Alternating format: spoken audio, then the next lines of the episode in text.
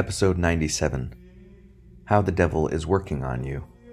We know that God exists. We know that angels fell, the angels that rejected God. We know, therefore, that evil angels, evil spirits, demons exist, and there is a great number of them opposed to God and intent on doing everything possible to injure God, so to speak, even though they can't. And most importantly, the way they oppose God is by trying to steal you for all eternity, to steal souls away from God.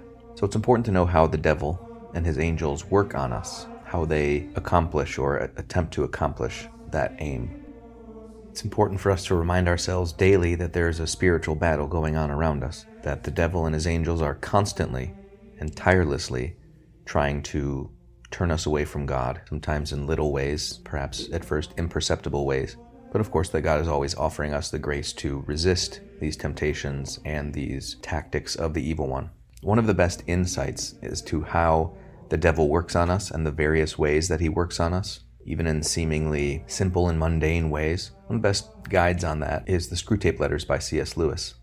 Lewis writes it as a series of letters between Screwtape, who's a chief demon, and he's training Wormwood, a lesser demon, on how to tempt his subject, that is just a, a regular guy.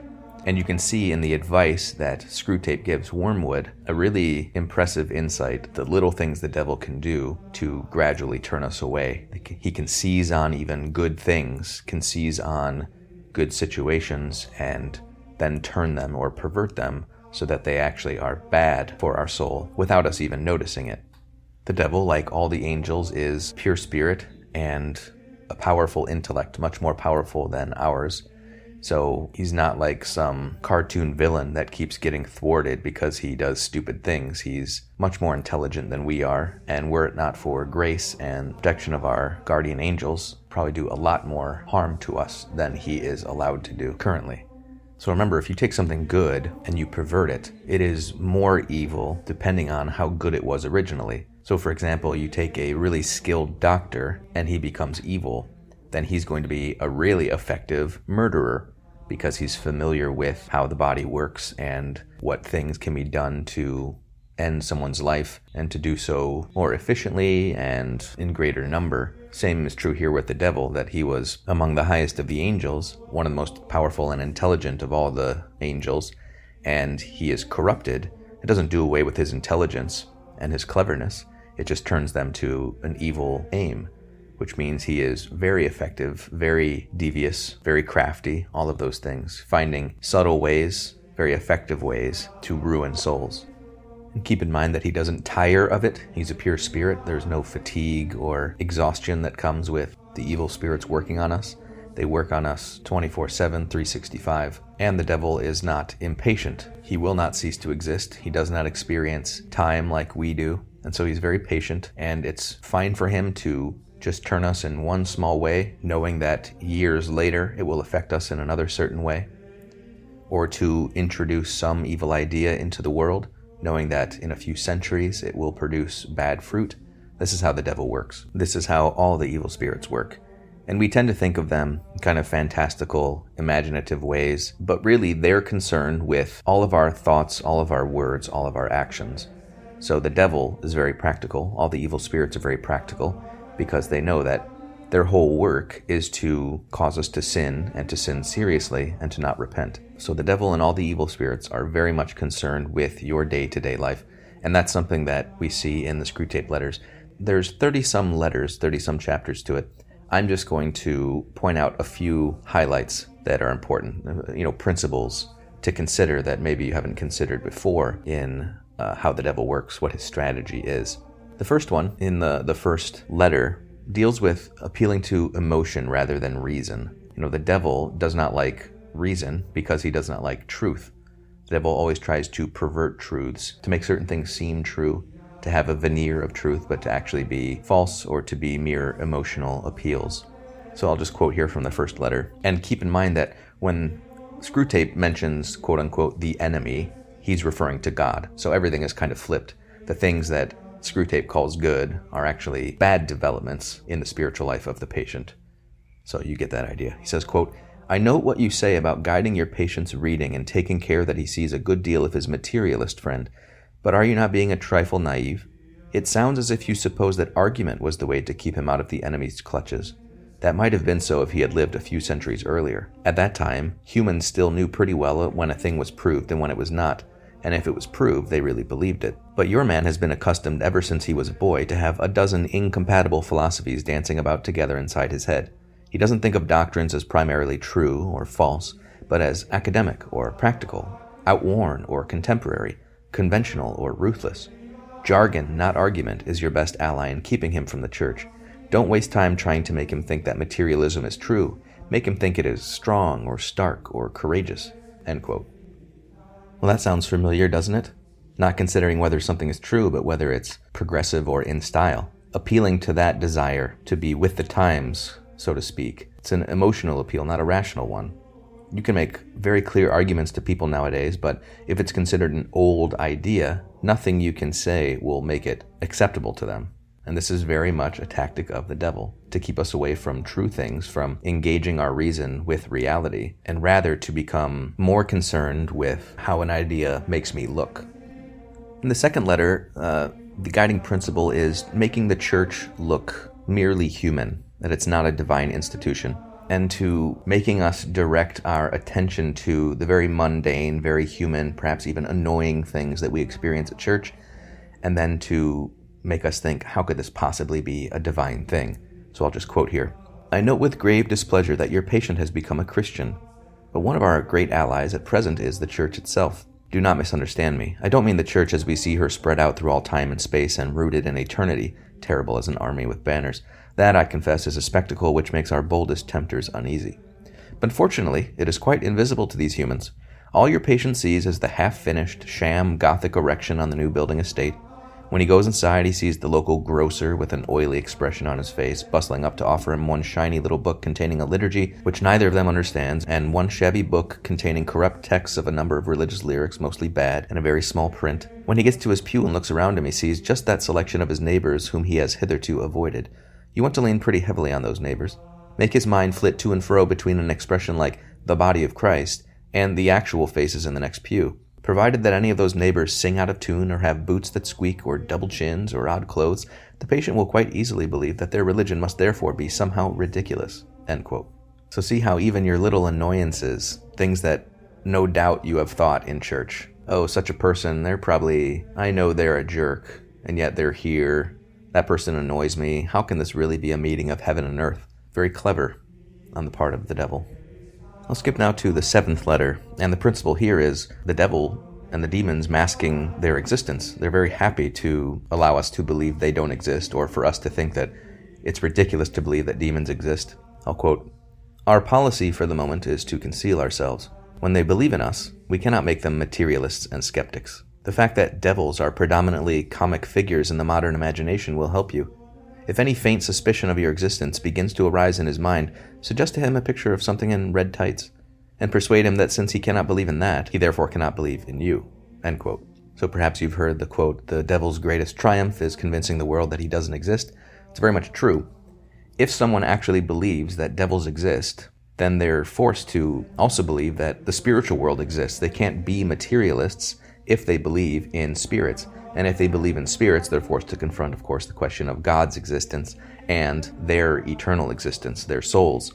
So that's why the devil and the demons are very happy for us to believe that they don't exist and that the idea of devils is just like we see in cartoons, someone in red tights. Moving on to the 13th letter, the principle here is the devil recognizes that authentic pleasures, good pleasures, lead to God or can be an opening for God because God is the source of all good the goods of nature, the goods of the intellect, all of these things, all of these things have the potential to lead us to God. And so the devil wants us to be confined to imaginary or perverted pleasures. He says, quote, On your own showing, you first of all allowed the patient to read a book he really enjoyed, because he enjoyed it, and not in order to make clever remarks about it to his friends. In the second place, you allowed him to walk down to the old mill and have tea there, a walk through country he really likes and taken alone. In other words, you allowed him two real positive pleasures. Were you so ignorant as not to see the danger of this? The characteristic of pains and pleasures is that they are unmistakably real, and therefore, as far as they go, give the man who feels them a touchstone of reality. So So the devil wants to keep us from truth, from reality. It's best if we live in our minds or enjoy artificial or illusory things because God, is the source of all reality and all truth, can, through our experience of real goods or even real pains, bring us to Him. Because the more we are united with reality, with objective reality, the closer we are to God. The 14th letter has the principle of crushing humility. The devil hates humility. It's the one thing he can't do that we can do. His characteristic is pride, he won't bend the knee to God. So if he ever senses humility in us, he immediately tries to turn it into pride. He says, quote, I see only one thing to do at the moment. Your patient has become humble. Have you drawn his attention to the fact? All virtues are less formidable to us once the man is aware that he has them, but this is especially true of humility. Catch him at the moment when he is really poor in spirit and smuggle into his mind the gratifying reflection by Jove, I'm being humble. And almost immediately, pride, pride at his own humility, will appear. If he awakes to the danger and tries to smother this new form of pride, make him proud of his attempt, and so on through as many stages as you please. But don't try this too long, for fear you awake his sense of humor and proportion, in which case he will merely laugh at you and go to bed. So no doubt you've experienced this where you're trying to be humble and then you recognize you're humble and you get kind of proud of that. That's the devil working on you. In the 15th letter, the principle is to distract us with past and future, but keep us away from the present and eternity. To not think of the present, to not think of eternal things, but to be always preoccupied with what's happened in the past or what might happen in the future, because it's only in the present that God speaks to us and offers grace to us. Things in the past we can't change, and we can get hung up on mistakes of the past, and the future isn't yet real, so we are not living in reality. He says, quote, the humans live in time, but our enemy destines them to eternity. He therefore wants them to attend chiefly to two things to eternity itself, and to that point of time which they call the present, for the present is the point at which time touches eternity. Of the present moment and of it only, humans have an experience analogous to the experience which our enemy has of reality as a whole. In it alone, freedom and actuality are offered to them. He would therefore have them continually concerned either with eternity, which means being concerned with Him, or with the present, either meditating on their eternal union with or separation from himself, or else obeying the present voice of conscience, bearing the present cross, receiving the present grace, giving thanks for the present pleasure.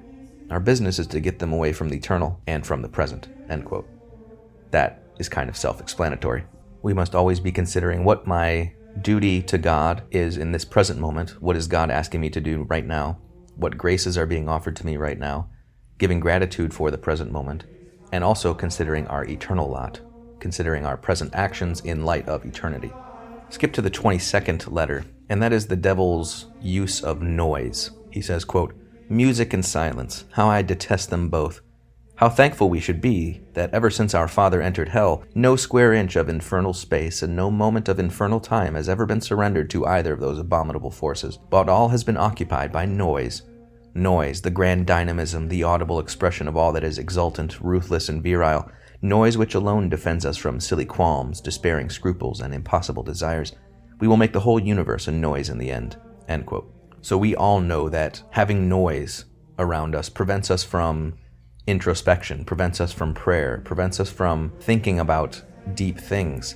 Our age is more occupied with noise than ever we always need distraction. We're afraid to be alone with ourselves and with our thoughts. And that's exactly what the devil wants. He doesn't want us thinking about things or feeling sorrow for things or thinking of lofty things. And that can be done only in silence or with transcendent, you know, beautiful music. By noise, the devil would mean chaotic music, you know, discordant music, very loud music. But music that is transcendent and beautiful, he hates that. He also hates silence because only in those two situations can we really allow our souls to rise up to beautiful things, beautiful thoughts, thoughts of God, thoughts of eternal things, transcendent things? Jumping to the 27th letter, the principle here is making us doubt the effectiveness of prayer. He says, quote, Don't forget to use the heads I win, tails you lose argument. If the thing he prays for doesn't happen, then that is one more proof that petitionary prayers don't work. If it does happen, he will, of course, be able to see some of the physical causes which led up to it, and therefore it would have happened anyway will come to his mind and thus a granted prayer becomes just as good a proof as a denied one that prayers are ineffective. So sowing doubts in our minds about prayer and about God's providence because we can maybe point to certain causes of an outcome and we think, well, then prayer doesn't work. all the while ignoring the fact that God uses secondary causes. God doesn't make things magically happen. Miracles are not super frequent. God answers our prayers often using secondary means, natural means, to make things happen. But the devil wants us to ignore that fact and think, well, if a prayer comes true, it was just going to happen anyway. If it doesn't come true, then God doesn't exist and prayer doesn't work, even though it's a very irrational and illogical dichotomy. The 28th letter has to deal with how the devil above all wants to avoid us dying in the state of grace. He says, quote, You tell me with glee that there is reason to expect heavy air raids on the town where the creature lives. This is a crying example of something I have complained about already your readiness to forget the main point in your immediate enjoyment of human suffering. Do you not know that bombs kill men? Or do you not realize that the patient's death at this moment is precisely what we want to avoid? End quote. The devil says, No, no, we don't want them to die when they are in grace. We want them to die precisely when they are opposed to God. And because the patient, the guy that they're working on, is living in the state of grace, they don't want him to die. So that's how devious the evil one is. He wants you to die at the moment that you're detached from God. And that's precisely why we always need to be very intent on remaining in the state of grace or returning to the state of grace as soon as possible if we've ever, God forbid, lost the life of grace in our souls. There are so many helpful and wise principles that Lewis articulates in these letters that you really should read it in its entirety if you haven't yet. Let me just end with a quote, maybe you've heard it, by Bishop Fulton Sheen when he talks about the gravity of this spiritual battle and the importance of always being aware of it and always clinging to God and being aware of the devil's tactics. He says, quote, Each and every one of us, at the end of the journey of life, will come face to face with either one or the other of two faces, and one of them, either the merciful face of Christ or the miserable face of Satan, will say, Mine, mine. May we be Christ's.